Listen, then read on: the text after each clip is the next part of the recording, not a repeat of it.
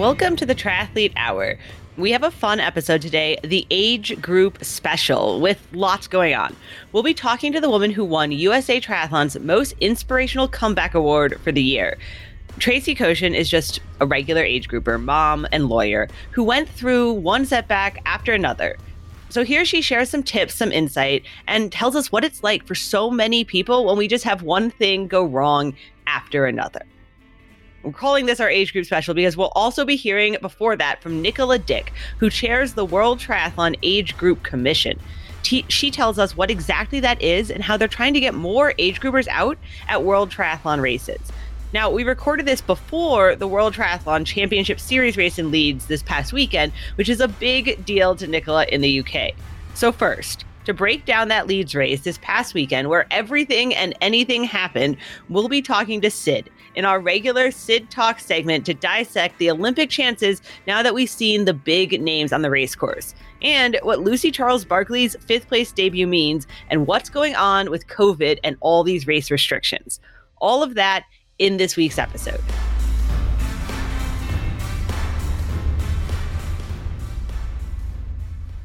All right, we're back with Sid for Sid Talk to talk all things UK.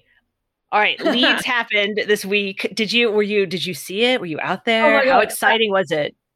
I wasted a whole day. Well, so for I like went to bed Saturday night watching the start of Cairns, which we'll come on to. Woke up, Cairns was still going. Went out and did some training, and then waste not wasted. I lost a whole afternoon because I could not leave my computer watching the Leeds WTS races. So I got nothing that I'd planned to do done. But it was amazing. It was so exciting. Yeah, I mean, I guess I, I always feel like how much, you know, if you didn't watch it, it was just a very dramatic race and the women's race. Um, I mean, the big story is Lucy Charles Barclay got fifth, even though yeah. my husband said, Is that good? Yes, that's very, very yes. good. Like, that's crazy. um, crazy and she kind of yeah. like blew up the race really is the oh, she, she, totally blew the race up in that swim i mean i don't sure any of us like we all knew she was a good swimmer um but i think just no one expected it to i mean i expected it to string out i think but not like have that gap so and that basically put lucy and full credit if that was the strategy um basically put her in the right position for the race because it meant she was in a smaller pack for then taking on a quite a technical bike course in right. her first draft legal racing. Um, and also obviously set it up for Jess Learmonth and Sophie Coldwell and Maya Kingma to get off the front and and take the podium. It, yeah. So and then I, I, I was just impressed with her run as well. Like she was seventh, I think it was seventh fastest run split of the she day. Ran, she ran like a 35 flat. So she came yeah. off. I mean, yes, yeah, she benefited from like swimming in blowing it up, stringing it out. She was in a small group, but they still would have been caught by the main pack, except that then uh, Flora Duffy, Taylor Spivey, right? And they're yeah. gonna make sure, like Flora's gonna. There was a point where I like, I want to say they were yelling at her, but there was like some discussion like this I, is what's I, happening. I think, I think Lucy would have received some pretty harsh on the job training during that bike. like you could see it when it was just the three of them and Taylor was there. She was like trying to control it. But obviously, there was a lot riding on Taylor for her race, Taylor Spivey. And then obviously, Flora Duffy just like who rides off a pack and bridges up to another group? No one but Flora. Um, and you could tell that they were kind of helping guide her around the course. But, you know, full credit to Lucy. She took a turn at the front. She made, yeah. you know, she did take pulls and almost she was I'd say working harder, that's not the right way, but you know, because she wasn't probably as smooth as the other girls around the corners, she her spiking of power because she'd have to then catch back on right. and then recover and catch back on. I mean, to me, she did not look comfortable on the bike, but then she is not used to riding a road bike at high power, I'm guessing. I mean, but and then she looked she looked really good on yeah. the run. And then she ran thing. away. I mean, yes, yeah, so they got off the bike together. Obviously, Flora runs away, almost catches the front group because you know whatever. But Lucy outruns Taylor Spivey, who's like ranked number yeah. two in the world right now. Like, so Lucy ran very. So then the big question, Sid, is so Lucy finishes ahead of people going to the Olympics, finishes ahead of like Olympic medal contenders. Is she going to go? Like, should she go for the Olympics? Not this um, one, the next one. No, or not this one, obviously. Look, I think I know she's been wanting to go to the Commonwealth Games, which for those American listeners is happens next year. It's in Birmingham, it's in the UK. it's the Commonwealth nations, countries, their Except Olympics. for us, right? Except for the US. Everyone bar the US. We don't like the US in that competition. Um, and I think I read that, yeah, since a little girl, she's had those Olympic aspirations, didn't make it with swimming, but now I think probably that race at the weekend might give her confidence that, you know, she's still freaking young enough. she's still like right. so young, but, you know, so she's got time potentially for for Paris. And I think like it shows that she's she's got the run and she we know she's got power on the bike and so and obviously she's got the swim and so technically she can learn the skills she needs to on the bike she can learn about that racing and even if she starts as a you know a domestique kind of role for whoever of the brits is going through for paris i mean that's still she'd still be if she's going to swim like that um, and i i mean i think oh, we can't talk about Tokyo because she's not in Tokyo, but I would say I think Flora Duffy would be more clued into, or and the other women would be more switched on to make sure that that break doesn't happen in the swim right, again. Right, for sure. Um, I mean, for sure, there's an element here where these first two, yeah, these first two kind of like World Triathlon Series, Championship Series races that we've had before Tokyo have been full of surprises because it's been a lot yeah. of like, well, we haven't seen this person ever, or we haven't seen this person in two years, and you know, the bike breakaway that happened in Yokohama, like that's not going to happen. They're not going to let them get away that way, and the the swim, like the way Lucy blew up the swim, like that's not going to happen in Tokyo because they're they're going to be paying more attention. So there's definitely an amount where it's like there have been some shakeups for sure. Yes. but you know, like I, I, I just think it's incredibly impressive, and I don't want to take away from Maya Kingma who won. Jess Learmonth, who came back from injury to come second, Sophie Coldwell, it was her first WTS podium. There were, I mean, if you, I think it was Brad Culp that actually tweeted, you know, four Brits in the top seven, and only one's going to the Olympics, kind of thing. And I think all seven Brits are in the top 20, and only one of those going to the Olympics. But Lucy's performance from going from be it just the versatility of her as an athlete that she can compete. There would be very few other long course athletes that can go back and then compete at IT or WTS level. And yes, if the dynamics of the race were different and there was a big pack on the bike, I think it would have been different. Right. But hey, she set it up to give her the best chance with that swim. Yeah. Um, so it was a. Uh, she also but, she does have the benefit of being the best swimmer in the long distance. Like I, and I think that is key. I think it's her swimming ability was key for her being able to switch to the short distance. Right, because she did just obviously also race a 1500 in the pool. So she's not yeah. like she hasn't been doing short stuff.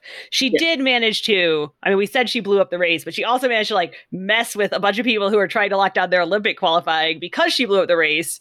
Because she, so for the US women, one spot left. It's going to be decided, as we keep saying, it's going to be decided by discretion by a committee. Uh, Katie Zaferes you know, world champion Taylor Spivey, fourth, second in the world right now. Kirsten Kasper, we got a third like two weeks ago to, at a World Cup race. Though they were on the line, and Lucy just, I mean, I don't want to say she messed, but Katie didn't make that swim group, and her race was basically over. She never caught back up. It was like, oh shit, like so, and then and then obviously Lucy outran Taylor Spivey. So it's just sort of like, man, I don't know what the U.S. selection committee does now. Oh, I mean, I mean, I thought it was quite a brave decision by British Triathlon to give Lucy a start in such a key race in the series, given so much on the line. But I guess for British Triathlon, they don't care about the US team. So it's a home race at least. They're like, hey, yeah, let's chuck her in. Um, because they did give some other younger Brits coming through some chance and they had good, good performances. Oh my gosh. I was messaging friends here. I saw Vincent Luis in the cafe in the morning, kind of thing, because he was he didn't travel to race, and we were chatting and then messaging friends. And I guess to be clear to people who don't know gossip, Vincent is Taylor's boyfriend. Okay, so yeah, I kind of forget that. Um, it was so I was just so stressed. Watch like emotional high and low watching the race because as soon as you saw that front group of six out the water and you're like, oh my god, Taylor's in that group. This is kind of setting up for her race. And then Katie was in that chase pack, but then the chase pack never really, you know, you'd normally think they would probably catch up, but they didn't really seem to organize themselves. And you kind of saw things all slipping away. But yeah, I still don't know who they will pick. And we've we we've talked to, yeah. offline about the pros and cons of where where would that fit. Um, um yeah, I mean I you can line up the arguments for and against. I'm not saying Yeah. I even know what I would do. I mean, the Yeah. arguments for, and I'm going to write this all out, later, but the argument like Taylor's performing better right now. Taylor's been consistent. She's been like fourth, fourth, and sixth, like most recently. Katie And- has not had those performances. Yeah, but then Like, and- and recently? also, like with with Taylor, if you see her swimming like that with that front pack, she's got the swim speed for like a relay spot as well. Right. And But you're then like, oh, Katie, yeah, obviously, Taylor's never, I mean, she has medal, like she has podium, but she's never, you know, she hasn't won a world championship. Katie's won a world championship. So if your criteria in the US Triathlon Selection Committee's criteria is medal potential and relay. So if your criteria is like, well, we want a medal, do you take the person who has performed at the big races but isn't performing right now, which maybe is just because, you know, her dad died, she's coming off, or do you take the person who's on form and consistent? Yeah. That's Yeah. what they're that is literally what the selection committee, I'm sure, is arguing over constantly right now. What do you do? and I don't know what the right answer is because I like them both.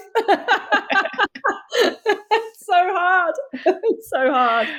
like, oh, so it's um, and I actually think, I mean, with the way the British women look, with the way Maya Kingma has looked the last two races, with the way Flora looked, I don't know that the U.S. women end up with a medal, even like regardless of who they send. My, I, I think Maya Kingma has been incredibly impressive. She's young, and you can see that bit of confidence. The Olympics could be a big stage of mm-hmm. nerves for her, but I'm sure she's got a team around her. I think Flora Duffy's still looking like a She's pretty my her versus Georgia Taylor Brown are my picks for, for because gold. like the, you just don't like the way she rode. It, Flora will not make the mistake. she'll be fuming after that swim and she will not be making that mistake again. But as we said, Lucy won't be in Tokyo. Right. But no one just right. Like you see very rarely someone she rode from pack. She rode off the front of a massive chase pack up to the three to Taylor, um, Lucy, and uh, Vittoria Lopes. And then in the run, she kind of did the same and just then she ran the fastest run of the day. Yeah. By yeah, and just So- looks comfortable with it, and was probably just fu- being fueled by aggression and anger and, and stuff like that. Um, but I think she's still probably The favorite. I, yeah. You know, if she gets, I reckon, you know, there'll be a there potentially could be a break in Tokyo, but I think you know it would be the Jess Learmonth, the Flora, the Maya Kingma, and hopefully, well, hopefully from a British perspective, Georgia Taylor Brown's on there Right. as well in that group, and then they've got power on the bike to, in theory, stay away. But I mean, who knows? It's Tokyo, and it brings out the Olympics brings out all kinds of. Uh, I know. I mean, this is the thing. You say all these predictions, and then you'll have a wild card. Because honestly, the other half of the race was the men's race, and the men's race.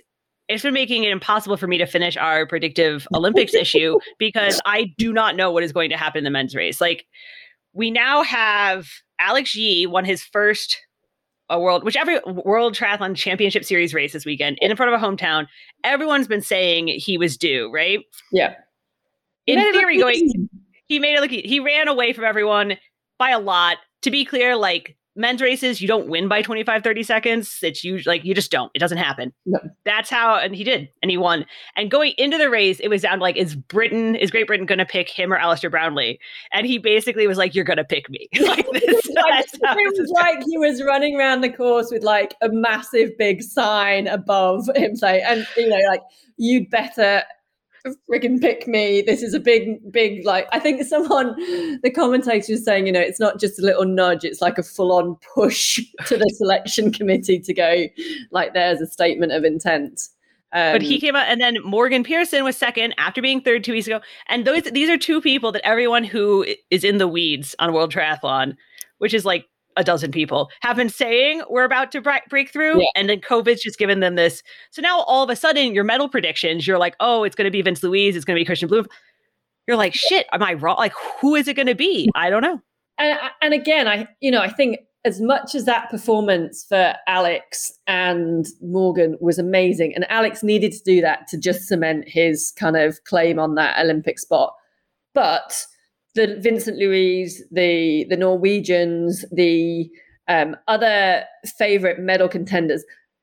It's also shown a massive red flag to them before the Right. Olympics of going, Morgan Pearson. I keep saying I keep wanting to call him Morgan Freeman, which is totally wrong. But Morgan Pearson and Alex Yee are going to get pummeled in the swim or Oh, left yeah. right. You know that that's what the that's in theory what the others are going to think of. They cannot be with the front pack coming off the bike because then it's game over. Whoever it, whoever it, whoever it will be between them. But the rest of the field's got to be thinking, how do we get rid of those two before we even get to the run? So you think so? For people who don't know, too, Alistair Brownlee got DQ'd for dunking one of the American athletes, not Morgan, a different one. Yeah. So you think that's what everyone's going to be Thanks thinking? He has the best name ever. so you're saying that going into Tokyo, everyone's going to be like, "All right, guys, like we got to do this to Morgan and Alex." but make sure you don't do it when the TV camera's on. It was that was kind of. I was watching their men's race, and they were talking about how somebody had gone missed the, the buoy or, or whatever. And then it, it, panned back and i was looking i was going oh yeah and someone's just got dunked kind of thing. Yeah. and but just didn't i was just like but that's what happens. It's it's pretty vicious. And i didn't see it as a dunking. I i actually thought oh i think they've just had to swim over the back of someone but it just looks like they've done that. Mm. now i'm assuming that was the incident i didn't know who it was at the time. And look i well i don't know. Yes there are split feelings on it. Yeah. Yeah. Yeah, yeah. and yeah, I, I know. Alec, you know, those things happen in a swim. Um, you know, you have to swim over the back of people sometimes and stuff like that. But there is, I don't know whether in the heat of it, and there's been reports of yes, maybe it was probably a little bit more than was needed. I don't know. Um, I think he, the, yeah, yeah. Yeah. I mean, for sure, those things happen. I believe the reason the refs called it was intentionality. It looked very intentional yeah. on the video. The other thing that I found interesting, I mean, whether it, it also is bizarre because it didn't affect, Al- like, it didn't really affect the race. Alistair yeah, was like, it, it is what it is. The thing I found really interesting is apparently the athletes had asked for more cameras in the swim because of all of the uh, ongoing stuff that goes down. Uh huh. so, yeah, it's kind of, we'll see what happens in Tokyo. Yeah, and I mean, I think you know, you look at the the the what potentially before this race was the British dilemma was very similar to the US. You've got Alistair, who is proven two-time Olympic medalist, can always or normally can perform on the day on a big race, but isn't in shape, has been struggling with injury. You've got Alex until the weekend hadn't kind of sort of I think he had podium, but then came out and win. So like, who do you pick? But I I think from looking at social media, Alistair's pretty much thrown in the towel and He's said, done, yeah.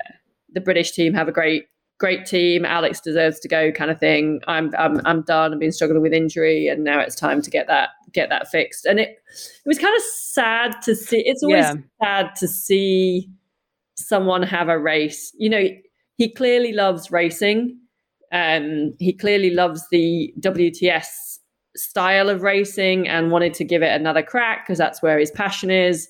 But to just see him have struggled to get back from injury and not be the Alistair that we used to know, like riding off the front and stuff like that, is is kind of a shame. But you know, it's it was sort of a sad.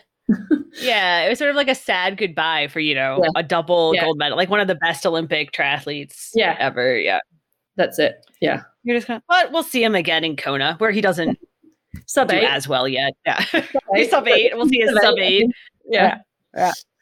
There was uh it was the other thing you were t- messaging me about was so this race happened in Leeds, it happened in the UK. Clearly there were 55 women, 55 men, something like that. Like people who flew in for the race and were given like cuz the whole situation right now in the UK is like you there you have to get special permission for a designated like special right like it has to be designated as a special pro something something event yeah and they are apparently not going to designate Ironman UK as a special event. So foreign athletes cannot fly in and get special permission to race it. So it's going to be a completely well, local. They can. So foreign athletes can go to Ironman UK, but they have to abide by the government rules, which is 10 days quarantine.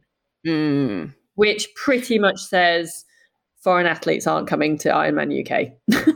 at least, I mean, at least most of the pros aren't, right? Like yeah, right now, pros, yeah, yeah, yeah. Right now, I think it's like three women are are, well, are starting.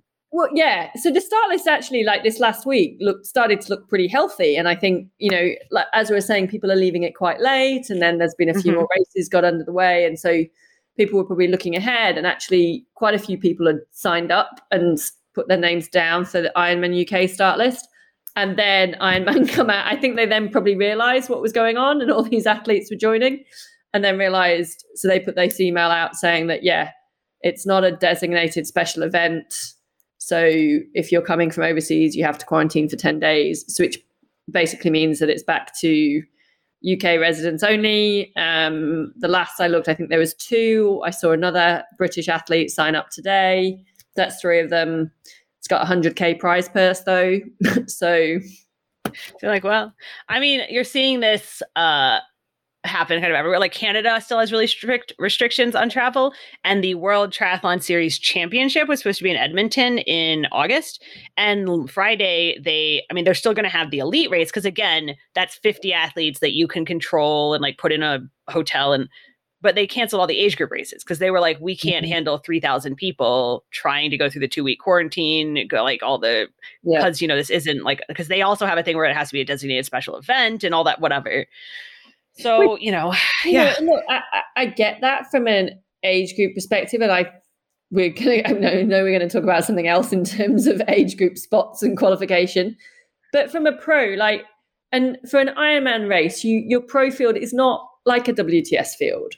So it's small. It's small. So you should, I would have thought there would be an ability to get allowance and say, yeah, you know, like everyone who went to the WTS, they still bubbled and they were still restricted a lot of time in their hotel room, but they could get out on course and stuff like that. And it just makes it just to me, then you look at the crowds in Leeds and it was amazing as a race, but it's like, hang on a minute, there's 4,000 people in the crowd. No one's social distancing. No one's having a mask on. There was age group races going on as well but you're not going to let 15 pros yeah. enter and race Ironman UK where everyone's far more spread out because it's like and all of that and it and it's just but hey it's COVID and who are we to to say Yeah, I mean, I think it has to do with the designation of the event, right? Because once yeah. they designate it as some kind of event, then that designates it. Then everyone can, yeah. but it shows know, then it. the, the the level of where WTS racing is in the world right. as an Olympic sport compared to the professional long course Ironman UK event. Um, you also mentioned Ironman Cairns, Cairns, whatever. Australia happened, which again, I mean, Australia is another one where it's only Australian athletes these days. Nobody can get in or out because of the you know fairly strict like uh, to be clear, like for they, an, they were they had they could have kiwis, so they've got a little okay. like a little bubble. So yeah. But I mean, I, also always feel like when we say in the U.S. like like we mean actual quarantine. We don't mean like because in the U.S. we like say yeah. oh quarantine, but we mean please don't do anything stupid. Like no, Australia, you are like in a hotel for two weeks. Canada, you're like in a hotel for two weeks. Like yes. government run. You get your. I believe my friend who was just doing this in Canada got 30 minutes outside in the courtyard every day, and that was it food gets delivered outside your room. Yes. That you're not, you just pick up. I'm not sure it's amazing. Yeah. Yeah. So Cairns happened. Kona spots were on the line. Kona spots are a little confusing this year. I've been talking to a lot of people trying to sort it out because it's, I mean, it's just being, spots are being added to races last minute. It's just, it's a little confusing because yeah. of all the, and so my understanding is Cairns had Kona spots. You had to accept and pay for it right there, but you don't know if you're going to be able to get out of Australia and to Hawaii.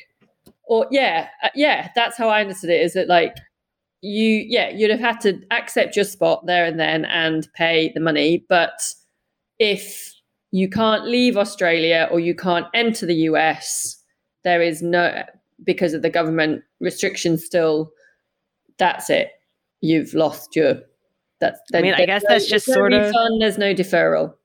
No, I mean, I yeah, I guess that just sort of is what it is, right? Like that is how Kona always happens in non, right? Like you don't get to transfer, yeah. you don't but get to defer. But at the moment, it's interesting because yeah, but normally that those restrictions aren't out of your hands. But at the right. moment, nobody nobody in Europe can get into the states.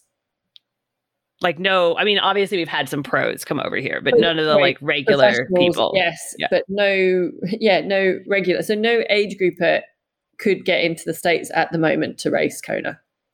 We're gonna have a, a US World Championships. It's gonna be great. Exactly. Yeah. it is weird though, and I mean, I've talked to lots of people and trying to figure this out. And I, I, in Ironman's defense, I do think they're trying to figure it out as they go. Like I think they're oh. like, oh, we'll add some spots here, we'll add some spots there, we'll like we'll, you know, adjust, we'll like well people need to transfer from this race to this race. Like it's just it's still kind of a mess. Oh, I, I do not envy them at all. but, but, I'm quite happy to sit on my sofa and throw throw my comment.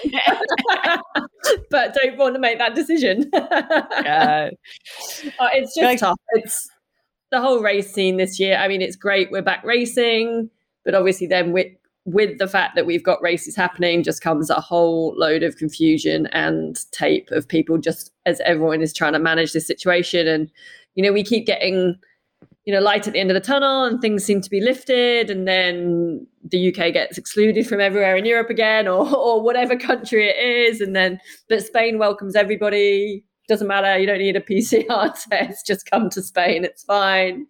But yeah. Well, that was the uh, the funny thing about them canceling the age group race in Edmonton, Canada, the the World Triathlon one that's like the champion. They said they're looking for another location, and I could be like, "What other? What? Where is going to let you have this?"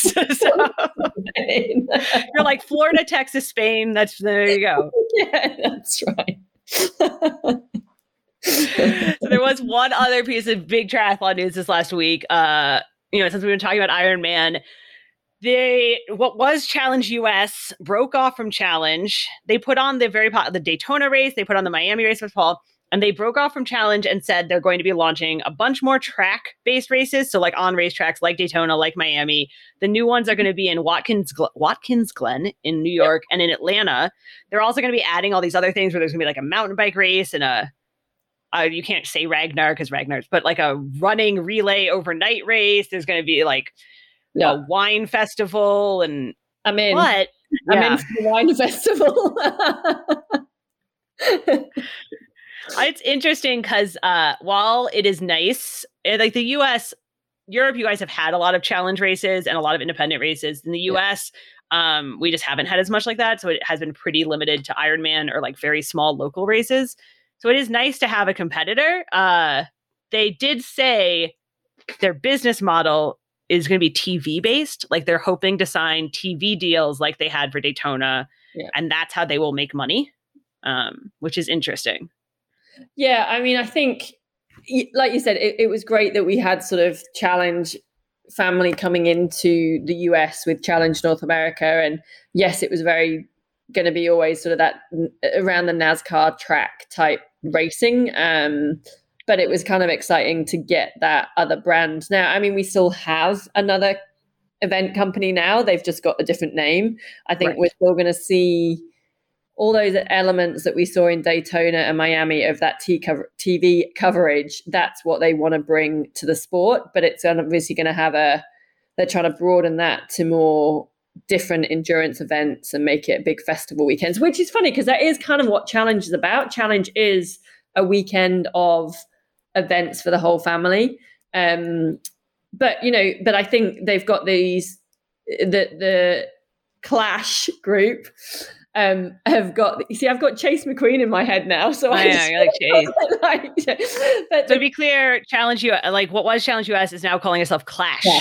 clash so um that you know they've got great relationships obviously with the NASCAR tracks they've already built those um those relationships with the the media companies and with the TV companies and I think they will do it very well to promote the sport through those live live packages. Um, you know, we saw that in Daytona. That was mm-hmm. that was the the NASCAR team, the challenge, the then challenge North America team. We saw it in Miami. I think it was probably even better. Um, I think they are just going to get better and better at packaging up the races.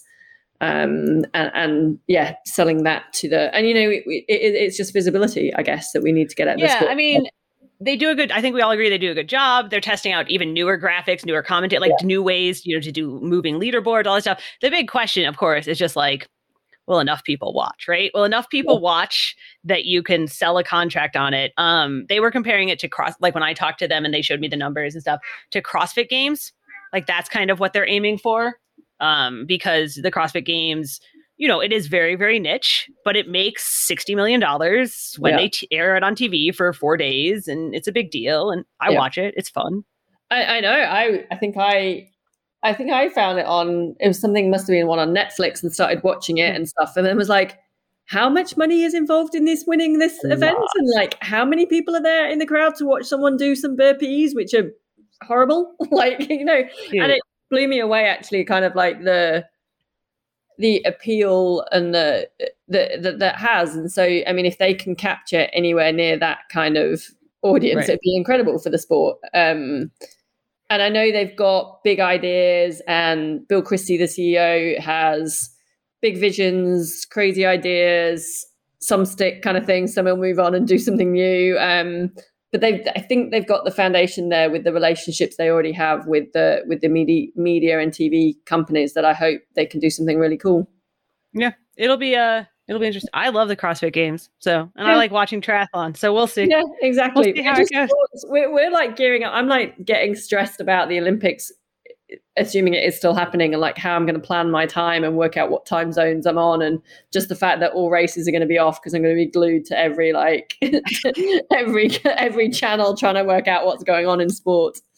well, fortunately for us in the US, the triathlon races are actually at a very convenient time they're about 4 p.m. East Coast time, oh, our time. So it's very nice, very lovely. I will have all the information on our site you can watch. So there you go. It's gonna be very exciting. But yeah, I love I love watching the Olympics. Oh, it's the best. It's the best. So good. All right. Well, thanks for breaking it all down for us, Sid. We'll talk again soon. Thanks, Kelly. Power your next adventure with Outside Plus. Our Outside Plus membership gives you access not just to exclusive triathlete content, but to content across all our network brands like Backpacker, Velo News, Outside Magazine, and Trail Runner. With an annual membership, you get two magazine subscriptions, two VeloPress books, a library of resources like yoga journal meditation classes and clean eating meal plans, gear and event discounts, access to Gaia GPS, dozens of training plans through today's plan software, and a free FinisherPix package each year. All for just $99. This is the world's best resource for training, nutrition, know how, and how to's. Join at triathlete.com backslash outside plus. That's outside P L U S one word dot com.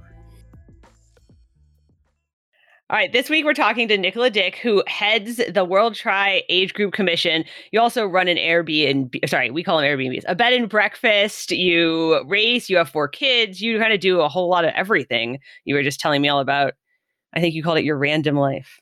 It is random. It is random. Somebody said um, I ricochet through my life, and I think, yeah, probably they're right. Yeah. But the age group, uh, the age group stuff is really important to me. So I understand you didn't even get started in triathlon until you were in your 40s, right? So how did you find it? How did you get started in the first place? So my husband said I would be rubbish at it. So I went away, and without him knowing, I trained for a 10k. I used to play a lot of hockey, so I knew how to work hard. And I mm-hmm. what I needed to do. Went away, did a 10k, did a reasonable time. Swimming was totally appalling but I've always been able to ride a bike. So he and I entered a little local race and I won it. And I thought, oh, okay, actually, no, I now I know where I've made all those hideous beginner mistakes. You know, in transition, when you try and put too many clothes on and you can't run off the bike. I thought, actually, no, I really like this. This actually floats my boat. Okay. So carried on, carried on, found found the I found the international age group racing by mistake just because of bumping into friends. And then then that really took off. So the first race for that was Hamburg. And then once you've done one, you absolutely can't get out of it because you rock up to the first one, you think, what on earth am I doing here with all these people that are much better than me, much better bikes? And then you go off the start line and you think, actually, no, I, it's all right, I can do this. And then you finish and you think, when's the next one? Absolutely, when's the next one? So you're talking about, uh, I mean, what used to be called ITU, now called World Tri age group like world championships, right? So the first yeah. one you did was in Hamburg. Okay. Yeah. So then we did some Europeans and some worlds, and then you find yourself within a community of really like-minded people all over the world, and you find whenever you race, you're bumping into the same people, and and it just it becomes quite addictive. It does. until this year and until last year. Until last year, right, right. And I, uh, I mean, we've talked about this with a number of people before, but ITU racing, shorter racing, is so much more popular in Europe than it is here. I mean, you guys seem to have a much more robust age group scene. Yes, if you rock up at any international race, there'll be it'll be a lot of Brits. Mm-hmm. And if you look at European racing, there'll be a lot of Brits um, doing triathlons. Less so in the duathlons, but we kind of like have this circus of us that seem to move around the world. And when we were looking at it in Europe and saying why we needed more more athletes in Europe, so I was working with the European Commission to get more athletes racing, age group racing, and um, one of my things I said was it'd be really cool if there were no Brits on the podium. That would, that'd be really cool because that would mean all the other nationalities were racing. Um, and we found that uh, Scandinavian countries, um, a lot of those go long distance, Mm-hmm. do a sprint, then go long distance. They won't ITU as it was then race or ETU race. Then we found a lot of like the Benelux countries, like France, Belgium, Germany, Holland, those countries, they all have such good internal systems that a lot of them were staying in their own country. Hmm. So that was what was going on there. And then when you go to a world's race, you get a lot of Mexicans. So you get a lot of Mexicans, and you get the Americans, you get the Canadians, and New Zealanders, and the Australians. But nothing like the numbers and the breadth of ability that you get from the Brits. So that's that's what we want to help with as well. Why do you? I mean, is it is it all a Brownlee effect? Like, why is that? You guys seem to care so much more about the uh, No, like Olympic distance. It's- No. No, the Brownlee effect has affected the newcomers, definitely, yeah, but it hasn't affected the hardcore age groupers okay. who tend to not be that bothered about the Brownlees. They're more they're, they're quite into their own age group racing. Yeah. You know, they're quite like look at their power meters and they want PBs left, right, and centre. And, and then, you know, they forget the fact that a swim course is different the year before because the buoys are blown around and they get very excited when they can get a PB because basically the buoys have moved or, or, Right, or the right. start line has moved. They, they are different people. Yeah. Okay. Yeah, Uh, so you okay? So you started racing, got more involved in the whole international scene. Uh, I know you cross raced at one point. How is that? Which I guess we call it something different here, but how is that different? Oh my gosh, awesome. So, absolutely awesome. So, I raced a mountain bike in this country and a fell race. A fell race is like cross country running up mountains. hmm So, everybody said, Nikki, why don't you cross race? So, I thought I'll have a go at one. And it was hideously cold and horrible, but it was brilliant. So, it was up in the Lake District. So, it was, yeah, pretty grim, but it was really, really good. And I thought, so I won that, or won my age, won the British champs. And I thought, actually, no, I really enjoy this. Really enjoy it. So, um, then I went to uh, Ibiza to do the Europeans. Um, and there was the you could do the cross duathlon. Now you don't have a cross duathlon at Worlds, you have it at Europeans, but not at Worlds. Okay. Cross duathlon, so that's run by run.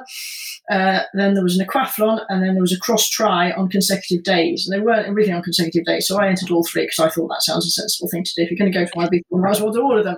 So um, did the cross duathlon, and I won that because uh, the person in front their, their chain broke, so it was just unlucky.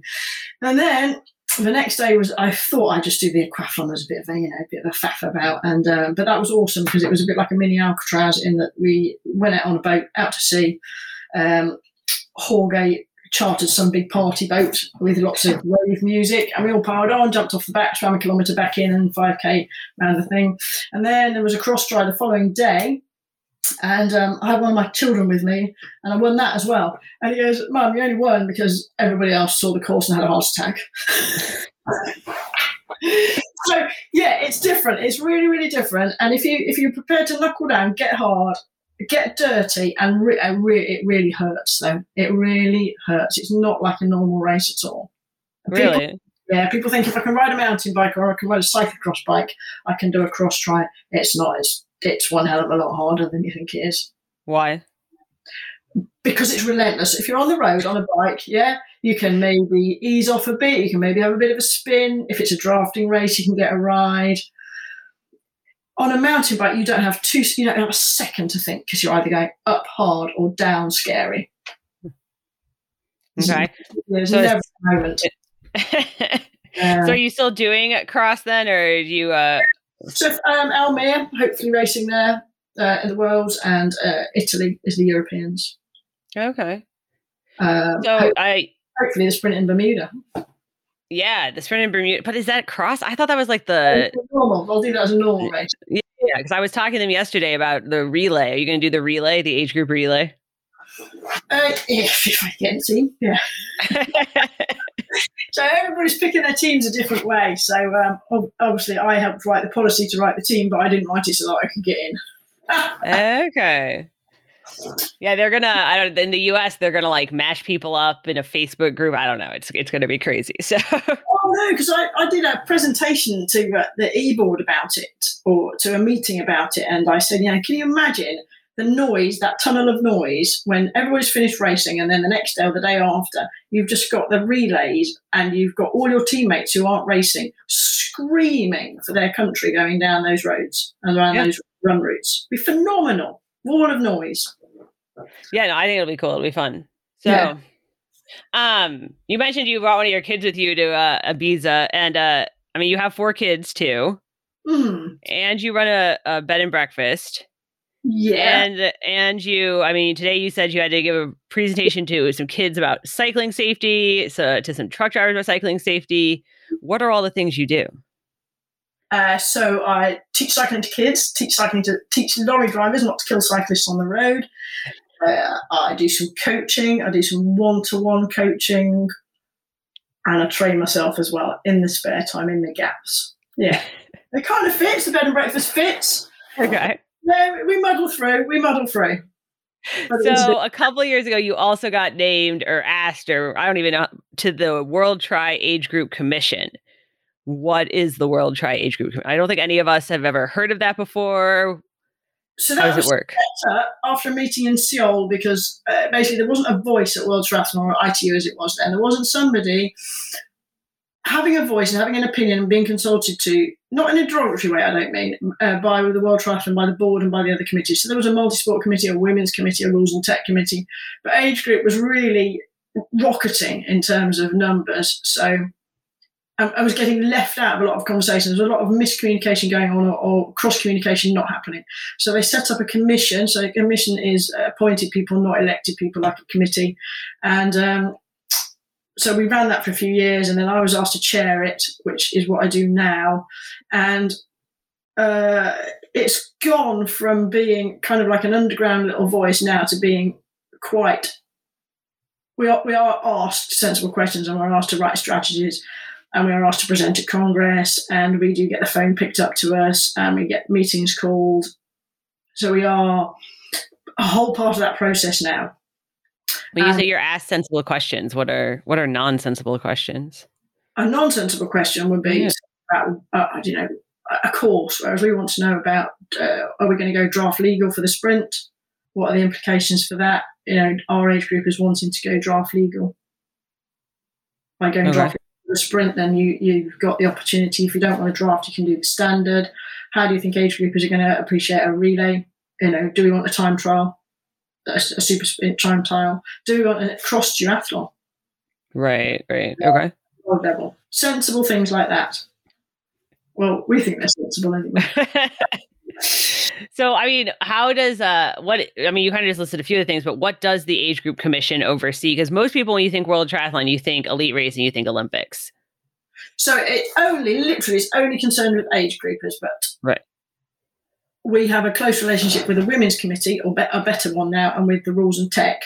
Uh, because what was happening was rules and tech were making decisions and making rules without thinking about the age group implication. They would think about the elite implication, but they would forget about the implication. And it wasn't because they were doing it deliberately; it was because they just just didn't. And it was as simple as that.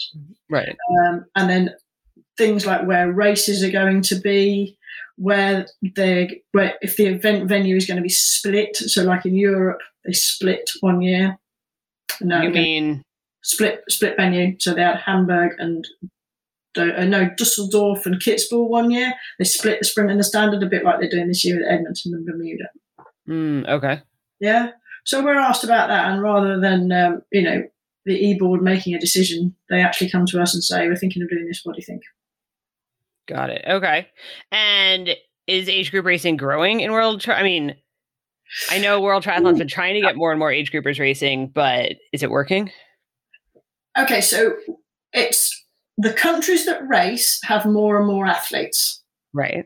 Yeah. So people like us, people like the Americans, the Canadians, and Mexicans, the New Zealanders, and the Canadians, they fill their slots very easily. Where the gap is, is in the countries who don't send any or only send one or two. So that's where we're trying to fill the gap.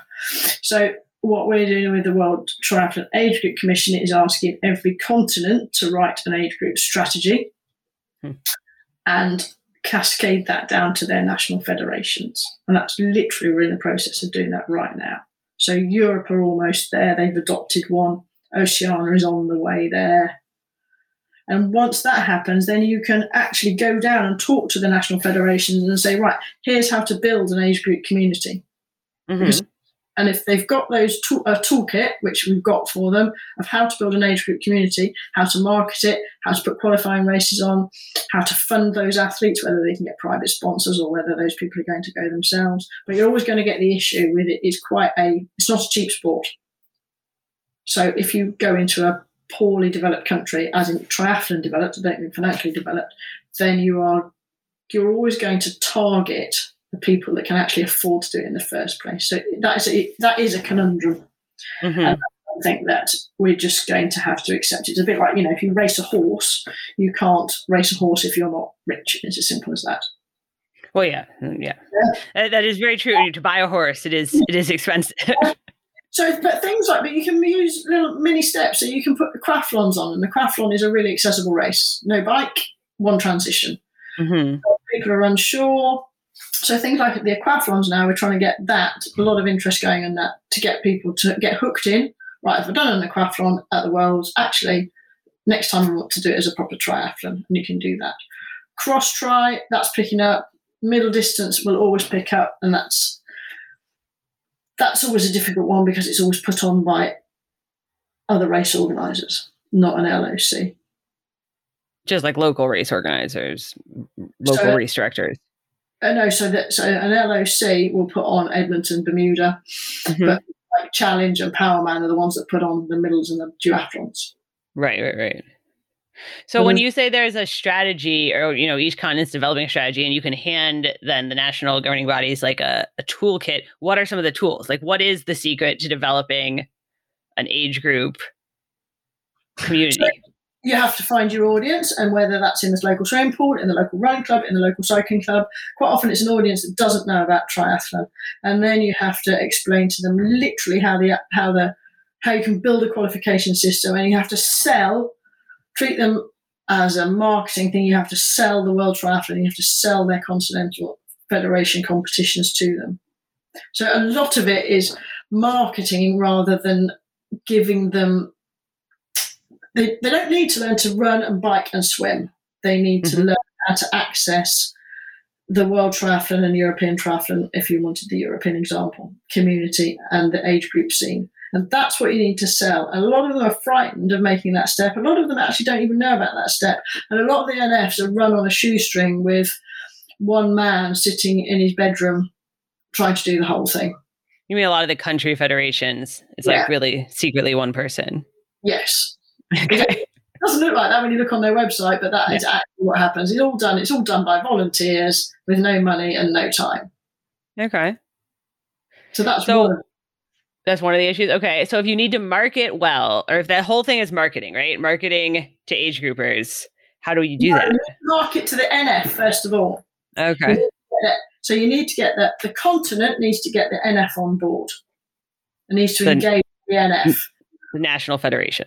Yes. So when the NF is engaged and sees the point of it and sees the physical and mental uh, health benefits and the community engagement and how it cascades down the generations and everything that goes with it, that's your key. And that's the key that's hard to unlock.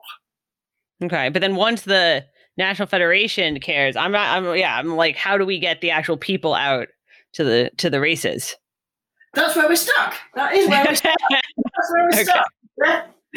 If you can tell me that, then you know I'd walk away from this call going, "Now I know what to do." okay, so we haven't figured that out yet. We haven't figured it out. We haven't figured it out. So we have lots of ideas, and we have, like I say, toolkits, but we haven't. There's something there that we don't get through to. Hmm. and you said this is in there's like certain countries where they just don't like some where there's some countries that are really into triathlon and some just aren't, and that's and it's those. Yeah, it's a bit like you know, there's some some countries play cricket and some don't. Right. But what is quite interesting is if you look at the if you after a big grand final, say Lausanne or the Gold Coast, if you actually look at the list of countries that have an elite athlete. So I originally thought, right, there must be all these elite athletes going to these events, and there may be one or two from that same country who is an age grouper. But it's not, it's the other way around. More countries have one or two age groupers than elites. Yeah, I could see that. Surprise me. So then, what we've tried to do is to hook those guys in with a. Uh, so imagine you come from a, a, you know a South American country and you don't know anybody. So at a race, you know, you rock up to Lausanne, you don't know anybody. It's a foreign country, foreign language. You know, different way of eating, different way of talking, different way of behaving. So we then try and put you with somebody of a similar kind of upbringing. So you know, you wouldn't put a South American with a German. You'd put a South American with a Spaniard or a, a Portuguese federation because they okay. are a type of person. And that gives them somebody they can go and talk to. Uh, they can meet on site. And before long, you get a little group going of like minded lost souls. And then they said, say to their friends, you know, it wasn't that bad. I didn't end up on my own. I made new friends. So that's we have kind of like an adoption thing that we're trying to get sorted as well at the moment. Okay. So, some countries, some countries aren't interested. They just say no. You know, we don't want to be part of that. A lot of the, uh, but the most say yes. What we can do to help. So that's one of the one of the things you guys are trying. Yeah. So that's one of the age group commission projects. Right. What uh, other things do you have in the works right now? Uh, we have we're trying to get links, simple things like links from a national federation website, has an age group page with a link to their Continental Federation age group page, which doesn't exist at the moment, and a direct link to the, the World Triathlon age group page. And it's simple things like that that just take a long time to do. Yeah, I mean, there's simple things like I was trying to figure out how, as an age grouper, would I qualify for the mixed relay in Bermuda? Like, I want to do right, and yeah. I, I, I mean, I was able to figure it out because I'm the editor in chief of the magazine, yeah. and I just like called someone up. But yeah, if you didn't, yeah, you imagine if you were like, you know, at home with two kids, you know, quick racer, qualified for the sprint, and then you go, oh, how do I qualify for that? Yeah. Now, Britain, we've got a really good comms. Some countries have no comms at all. There'll be some countries who haven't even told their federations that they're athletes that there's a relay. Right, right. So it's a. How many countries are there in a world triathlon? I don't know. I couldn't answer that. But like, uh, like, oh, like over a hundred, right? Like, there's oh, a lot. Yeah, yeah, yeah, okay. yeah. And of those, I mean, I'm thinking about like how many athletes you have to deal with. It's probably like hundreds of thousands of athletes, right? Oh yeah, in the world. Just in Britain, there are six thousand. You multiply okay. So Britain has 6,000 regular age groupers. That do like the world triathlon stuff. Yeah. that would be cross, duathlon, if you mm-hmm. do winter tri. Okay. Which is a phenomenal. Yeah, I mean, like I guess in the U.S. it's like a hundred thousand or something like that, but that covers long course too, and they don't necessarily do world triathlon no, stuff. Whole no, different, whole different portfolio of people. Do you guys ever try to get the long course people to come over, or is that just no? No, no, no. That's like asking a netball player to play basketball. Just I mean, I don't know what that is. Yeah, yeah. round ball on a different game. Yeah. Interesting. So that's the, communities. Yeah.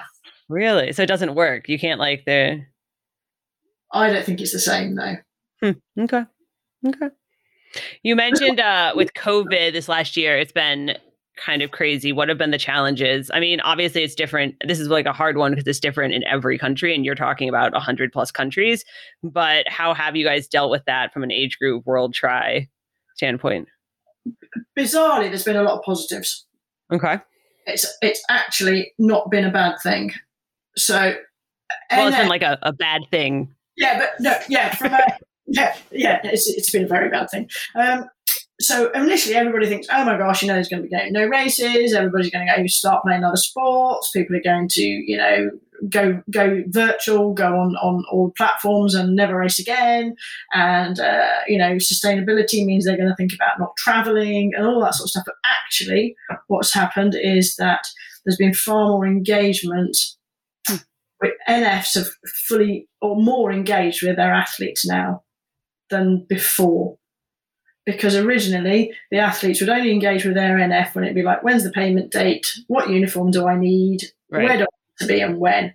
And um, if you went on any of the social media sites, it would be like, you know, do I have to bring, should I take discs and is it a wetsuit swim? Those were always the classic questions.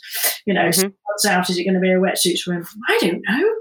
okay. You know, I don't know if you, you know, there was a year when we all raced in Vancouver and it was the coldest year on record in Vancouver and everybody had half anticipated it being no wetsuit swim, whereas they were oh, really? people out with, I remember Leslie Buchanan and all her crowd practically pulling people out with hypothermia. Um, but now it's it's built a community of oh what are you doing? How are you racing? How are you training? How are you keeping cheerful over lockdown? You know when you weren't allowed out well, you know which platforms were you using? And now we can race again. Which one should we all go to? So it's actually worked the other hmm. way. Yeah, I mean, we hosted a town hall with USA Triathlon, and most of the question, I mean, a lot of the questions were to your point, like, do uh, is is nationals going to be wetsuit? Can I bring spectators to nationals? Will there be, you know, like they were very, but there, but there was a lot, a lot of people on that, a Yeah. lot of people. we've been amazed actually hmm. it's, it's taken us by surprise and i think if you talk to some of the other countries it's, it, the same thing has happened So, do you think that's going to continue now? Yeah. We originally thought we're going to lose athletes left, right, and centre. Yeah. I think there will be some that go, but I think our uptake is higher than we ever imagined it would be, as in membership. And I think if you if you talk to a lot of the other countries, it's the same. And that's taken Yeah. by surprise. You know, the platforms. Um, you know, there's quite a few out there. Platforms have really engaged people more than they ever did. You know, Europe has a racing platform. Britain, we have it. Ireland has it. You have it. You know, you have leagues going on all over the place virtually. We do. Oh, virtually, yeah, for sure, Yeah. The whole thing. Um, so it's actually worked the other way. Okay. Yeah. Do you think we're going to see a boom now Yeah. in age group racing? I do because I think everybody's desperate to race. We've had our first races back in this country, and everybody was just desperate to race, but because there's distance and time trialed Yeah. in the race, and people are actually saying, "Do you know, what? I quite like this five second gap." I don't. I quite like the washing machine myself. I mean, I was joking. I've done uh, a race now with the new, you know COVID program. There's some of them I want them to keep. Like I want us to have appointments for when you check in. I don't want to have to stand in line. I like. yeah, yeah. There's all these things we could do. Yeah, I like getting my race pack in the post and having to, instead of having to stand in a tent. Yeah, exactly. Yeah, and pick up somebody else's mouldy banana off a table. Yeah. yeah. I don't know. Yeah. So there's some things we could keep. There's some things we could learn for sure. Yeah, so we've got so we had our first race last weekend, and then we got Leeds coming up this weekend Mm-hmm. or next weekend. Uh, so that's a para, a world, and an age group race. So that's going to be interesting to see how that meshes together, and how much people. So people have had to buy spectator tickets. So that's going to be interesting to see how many people actually watch, how many people uh, are frustrated at the fact they can't watch the age group racing, and how Oh, you can't. Oh, and how, no, because of COVID. So, uh, and how the whole process of five second starts goes with that volume of people for a championship race. That's going to be quite interesting, really. it's gonna be five seconds for the age groupers, not for the elites. Not for the age, no. Right. Right. But, but all those people that are racing in the age group race are all the they're all the top guys in this country, and they're all Right. Right. either win the British champs or qualify. So that's going to be quite interesting to see how what they think of it. Right. So the Leeds is like a really big race for the elites because it's Yeah. I mean at least like we're following it really closely because it's going to finally determine the last like Olympic spots. Um I know the British team I mean Lucy Charles is racing. I know and everyone wants to see if Alistair Brownlee is going to So when it's like when it's that big a thing, does it have an effect on like getting more people out, getting the age getting more people into age group racing? Yes, yes, because they go. Okay. I want to race on the same course. I want to go on Right. the blue carpet. I want to run on the same blue carpet as those guys are going to run on in an hour's time. And Is I, the blue carpet slippery? This is what I've always wondered. yeah, um, but they want to race on the same course. So we, we've often fiddled with that course at Leeds, but at the, at the bottom, at the end of the day, they want to race on the blue carpet. Got it. Race at the same festival event. Okay. So for British athlete, age group athletes, Leeds is a big one. Yeah, it seems like a big deal. I mean, I would like the blue carpet is interesting. I've always been curious about it. But the other thing that throws a lot of Americans, I think, is the idea of draft legal racing. Like we don't have that here, and uh, and I would be very scared if we just like threw a bunch of age groupers into draft legal racing. I, is there any kind of Okay, test so, to make sure they know how to to do that? so I there's lots of pros and cons over it. So I, I like it because I'm I kind of like that type of thing, which is why I, I like the washing machine and the swim. okay. Um, so the, the, the some of the reasoning behind drafting is you can't un, you can't draft police a sprint race on a short course because there's too many Sure. people on it at the same time. So there's a lot of logistical reasons for doing it, and also uh, a lot of athletes were saying that all of Europe draft races. Well, Age group racing in Europe is draft racing. Why can't we do it? So in the end, we said, okay, let's have a go at draft racing in the sprint. And that means if you don't like draft racing, you can still go and do the standard. You can still go and time trial the standard, but you can have a go at the draft racing. So then what happened was lots of the s- people who were,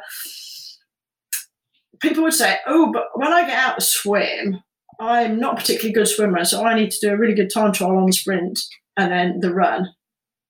Whereas somebody like me, who is, I won't be at the, so imagine the line, it's a line, isn't it? Then a blob usually. And I will be somewhere on the front of the blob. I won't be one of the first ones out of the water by any stretch of the imagination, but I'll be kind of like in the front of the blob. And then what I can do is I can get into a draft pack. right. So if I was to time trial a race, I'd be rubbish. because I'm Okay. not powerful on the bike.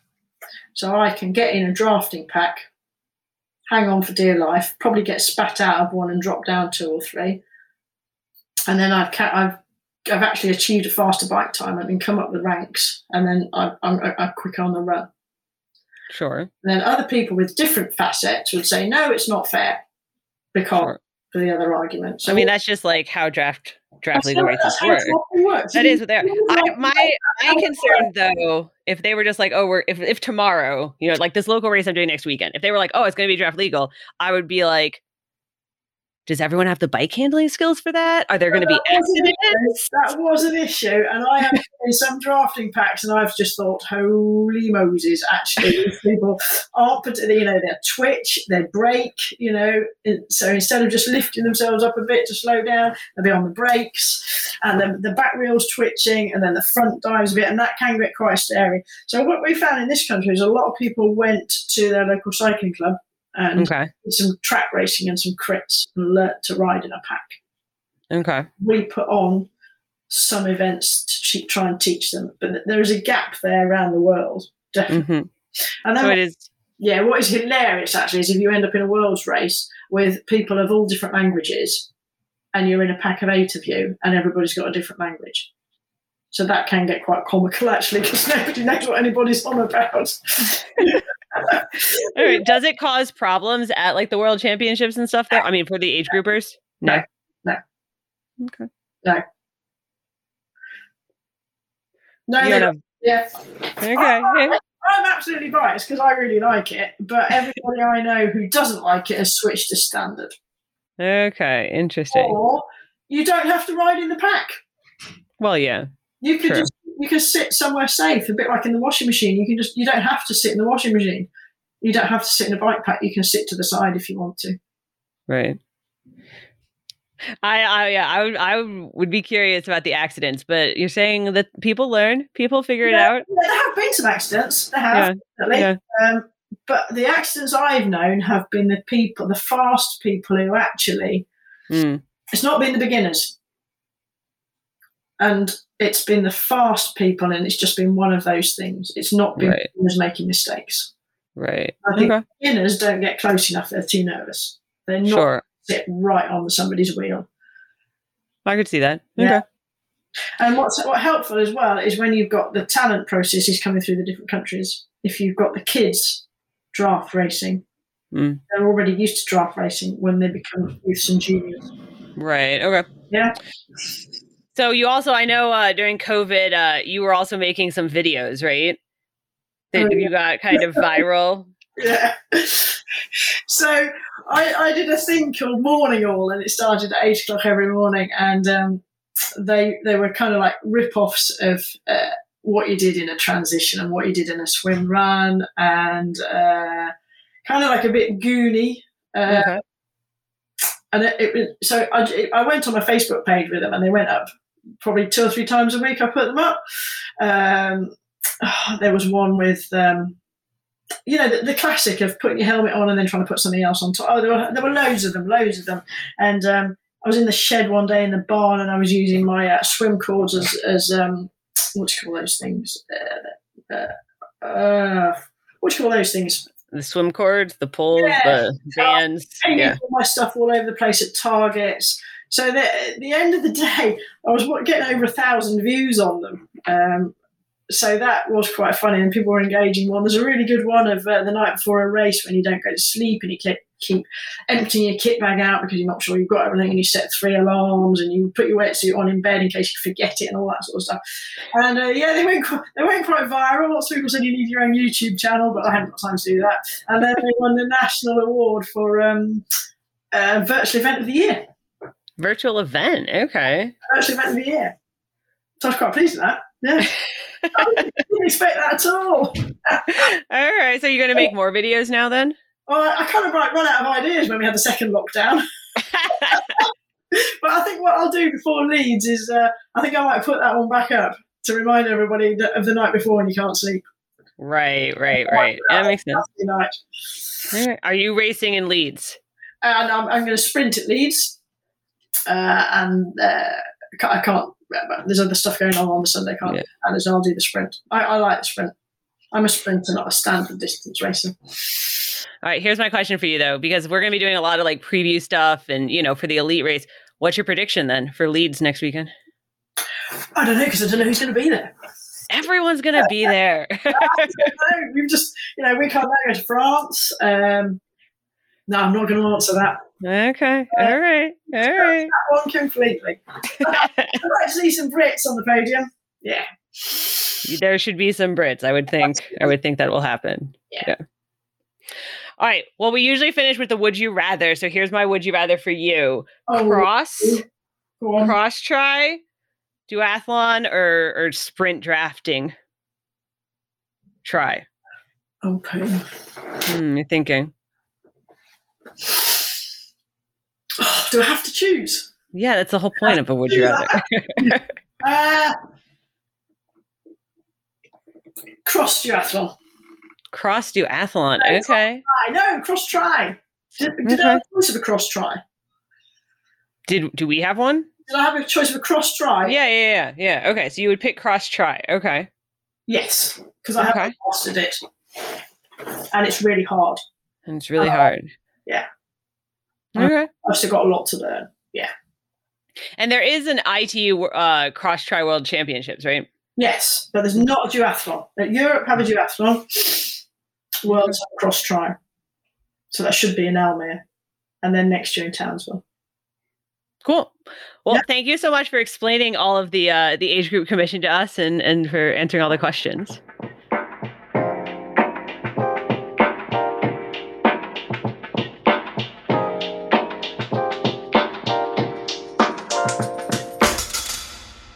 This week, we're talking to Tracy Koshin, 2020's most inspirational comeback.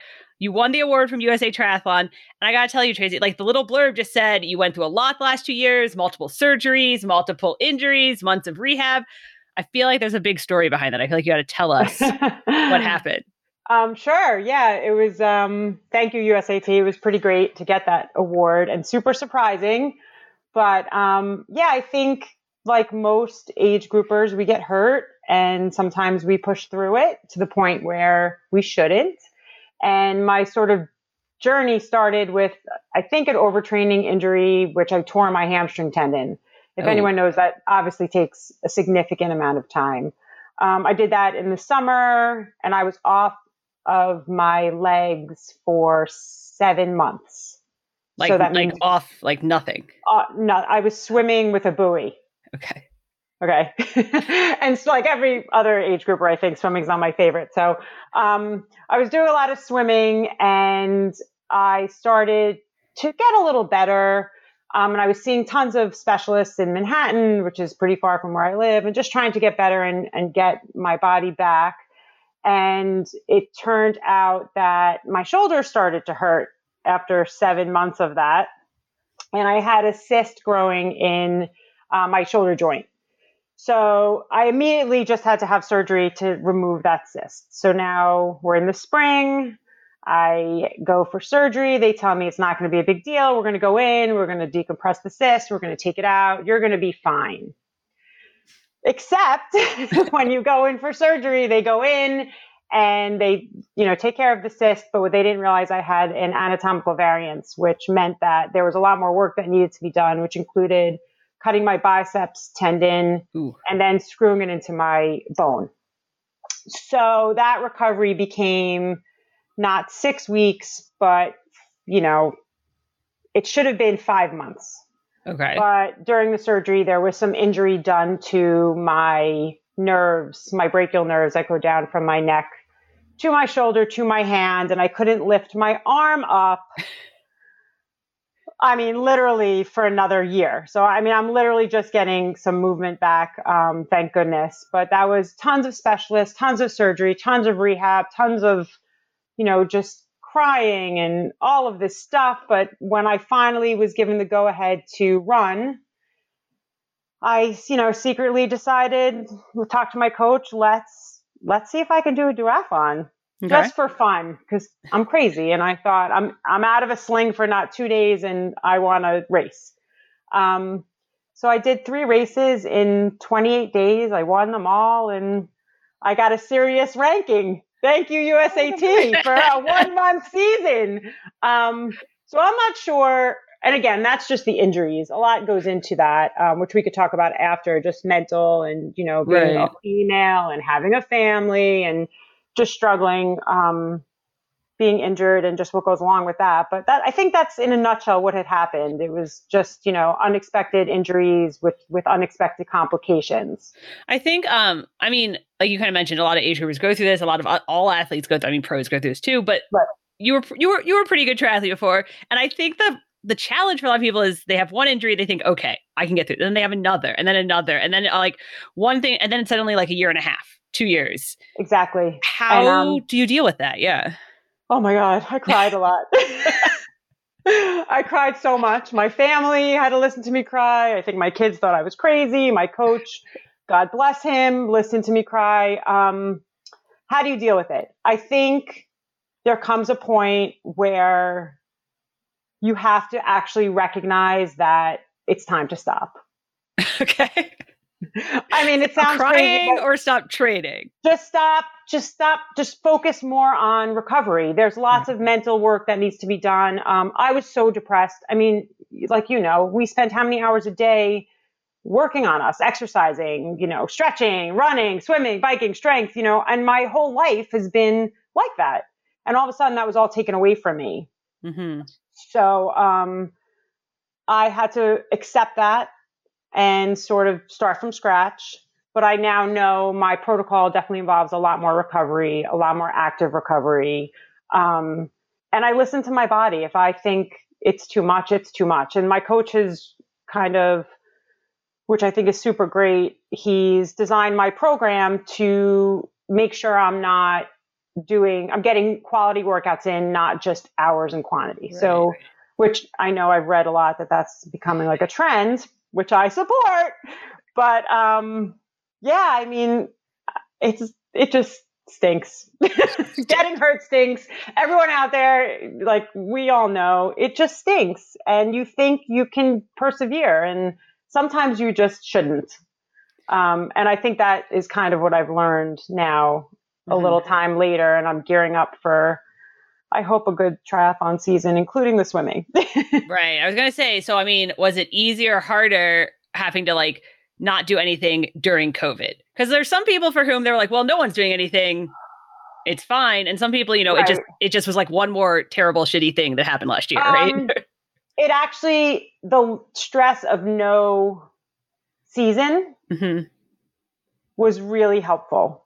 And it's I spent a lot of time working on things I normally wouldn't work on. Like everything just kind of slowed down.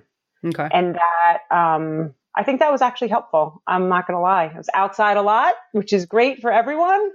And um yeah, I think it might have just the no pre like the no stress of having to get back in it and race and um, be part of it was like everyone around me was going through it. So it was a good time to really focus on other things related to the sport and just to getting ready for now, which is great.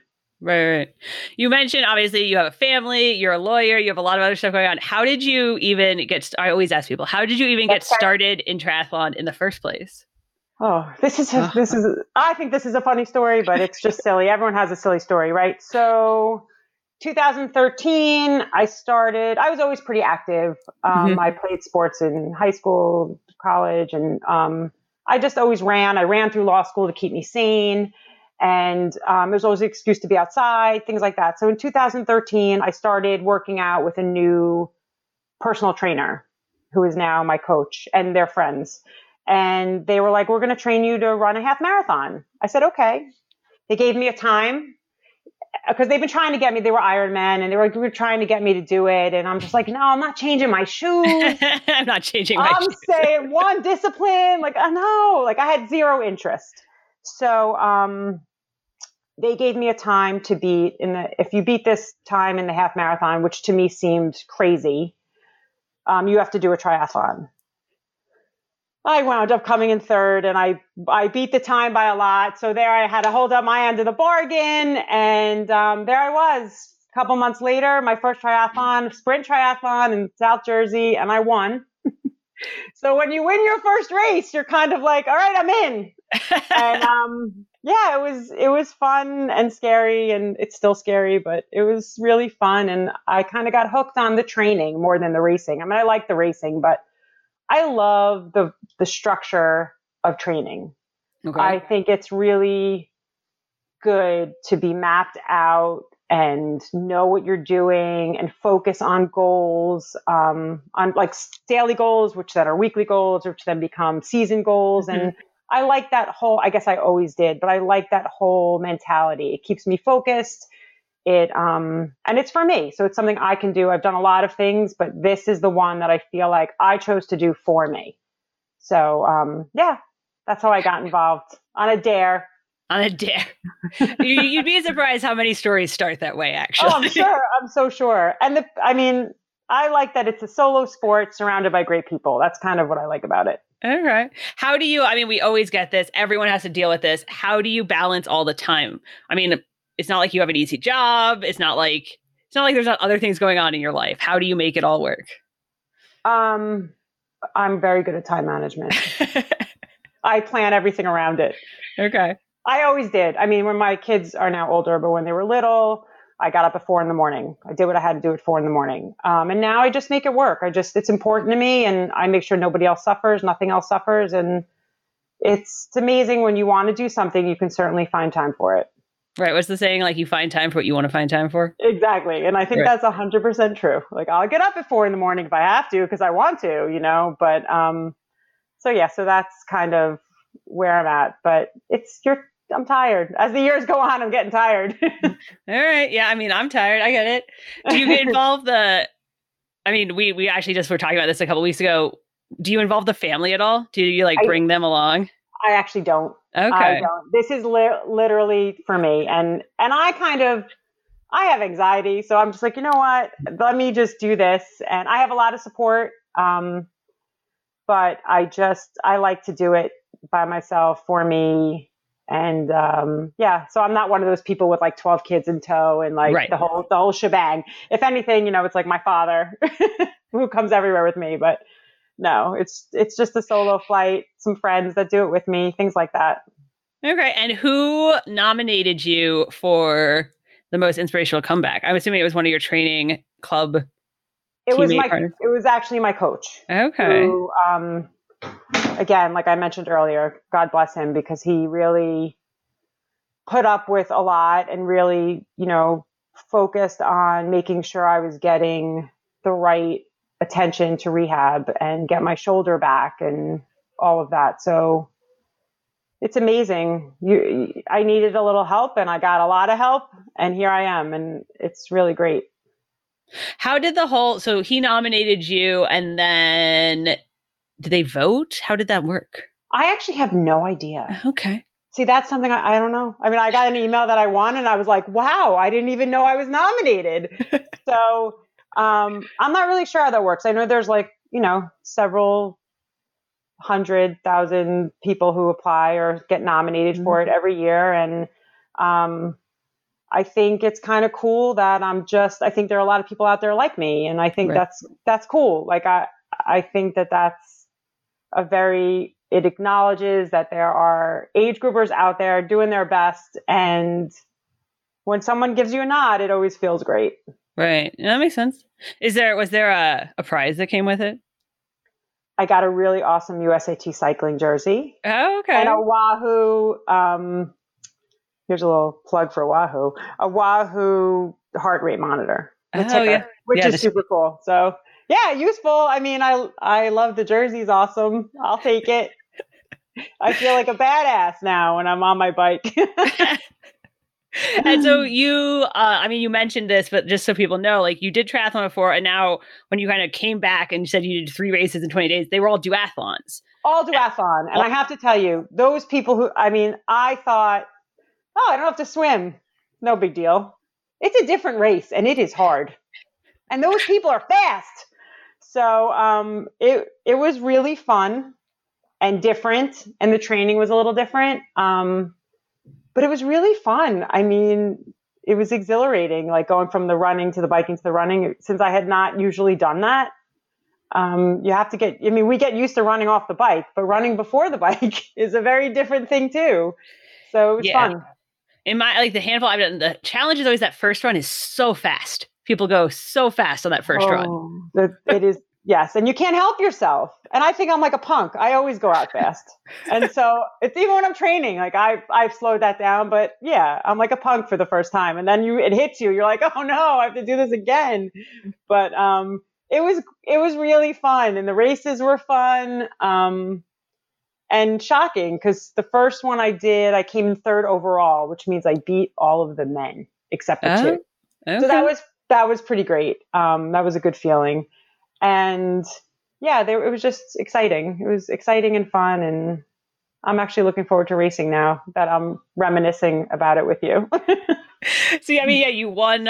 I mean, you won the women's division in the races. You were third eh, overall. You ended up being what ranked first in New Jersey, seventh in the country, right? Like, yes. Are you going to stick with duathlon now? Oh, I'm actually not right now. I mean, maybe I'll throw one or two in, but I, I kind of, I had some short bucket list goals I kind of want to get in um, this season. So I'm running really well. I'm cycling really well. My swimming's coming along. So I think I'm going to jump back into triathlon and see how I can do. Okay. What are the goals? I feel like I had to. Um, oh man. So I just want to I have some like lofty 70.3 goals. So okay. I'm going to try to try to work that out in AC in September. Oh, okay. Atlantic City. So I'm going to do my best and um, yeah, see if I can do my best. and how, I mean, you said you're going, but you only just are able to raise your arm over your head. I would imagine that's really hard to get back into swimming. How are you kind of like um, progressing oh with that? Um, I'm back in physical therapy. I am mm. swimming, but I'm having some very difficult serratus issues, which swimming becomes an issue entirely because everything takes over and then it hurts and I get bursitis and it's a whole thing. But um, I'm just taking it day by day and making, I have great people around me taking care of me. My physical therapist is phenomenal. My orthopedist is great. So I have a lot of great people who care about me and are doing great things with me so that I can be my best. And I feel super fortunate and lucky um, because all of these people have not only been my providers, but they've become like very good friends because they care and they're kind of doing it, going through it with me. And it's amazing how many people you rely on. Right. When it comes to stuff like that, when you're injured and just keeping yourself kind of you know, going. How do you go back to swimming? Just like logistically, training wise, after that longer break, after not being able, I mean, do you have to start really slow? Do you have to start with other strokes? Because I can't imagine swimming freestyle if I couldn't put my arm over um, my head. I started really slow, like really slow. Um, and it's a lot of hyper focus on making sure I'm not overcompensating hmm. with my traps and things like that, like using lats and like it's it's so frustrating because swimming is so difficult anyway for me. Mm-hmm. You know, um, I'm competent, but swimming is just a difficult part of it for me. And knowing that I have a weakness on that side, I feel like I'm hyper focused on getting better and using all the right muscles and strengthening them. And it started very slow, but I'm happy to say it's kind of progressing. So that's kind of fun. Um, yeah, I mean, I'm sure there's just so many people out there who struggle right. with with one of the disciplines. And I feel like a lot of times it's the swimming. yeah, I mean, if you didn't grow up swimming, it can be very challenging. Right. I wasn't a competitive swimmer, but I mean, I've been thank God I've been swimming since I'm three, but not competitively at all. I see these people in the pool, and I'm just, wow, wow, like you know, they're like 38 years older than me, and they're just whizzing by. So impressive. Yeah, no, it's crazy. Did your did your biking and running then get better in the last year? Did you really focus on that? How did you kind of what did you um, focus on? Absolutely, I, yeah. I focused on my bike for like first and foremost because I could do Zwift inside. Mm. Um, so I was Zwifting with my sling on pretty much, and then so my biking really improved. My running, however, has significantly improved um, oh, really? over the past over the pandemic. I think I've never run this fast and I was always pretty quick. So that was always the best of the disciplines for me. But now I feel super confident um, with how I'm doing in the running department. So that definitely got better. And so did the cycling. So we'll see if I can put it all together. That's the goal, okay. right? That's, yeah. With nothing else happening, five hours, anything can happen. So, um, yeah, it's it's fun. I'm looking forward to it. Very cool. What was the hard, like, out of the last two years, you know, all these different things that happened, what was the hardest part? What was the point where you were like, that's it, like, I'm done. I'm not going to do this anymore. Like, um, I don't need um, this. Oh, that's tough. I think the hardest part was like the coupling of the injuries. So, mm-hmm. you know, I I have a bad back anyway that I've always sort of been maintaining, and then I tore my hamstring tendon, which is all related, and then I think as I was coming out of that, and then I found out I absolutely mm-hmm. needed mm-hmm. surgery for my shoulder. I think that was it for me. That was right my then. mental moment of like, are really, are you kidding me? Like this, now this. Right. So, and, and it was the opposite part of my body. So it was like, great, now that my bottom is healed, my top is not working. This is crazy. so I think that might have been it. And then I struggled significantly with depression and just, mm-hmm. you know, I just really felt lost, you know, just kind of like, what am I doing? This is not who I am. This is not who I want to be. All of those things go through your head. I'm constantly at doctors and now I'm, you know, I got an ice pack on my shoulder for six months. Like it, it was crazy, but, um, you come out on the other side better. And okay. I think I have a much better appreciation for recovery. Right, right, right. And resting. Well, I, I feel like I would have been super frustrated coming out of the surgery and realizing that you know there had been issues and complicated. And now, like that yeah. would have been my point when I would have been like, oh. Yeah, I mean, I was at neurologist because you know that not I couldn't lift my arm up. That was like a real. I couldn't right. turn doorknobs. I mean, I couldn't. I couldn't open the cabinets, put the the dishes away. It was, it was really like a daily struggle. So the fact that I actually raced after that and really not that many months after that was kind of now that I think about it, kind of crazy.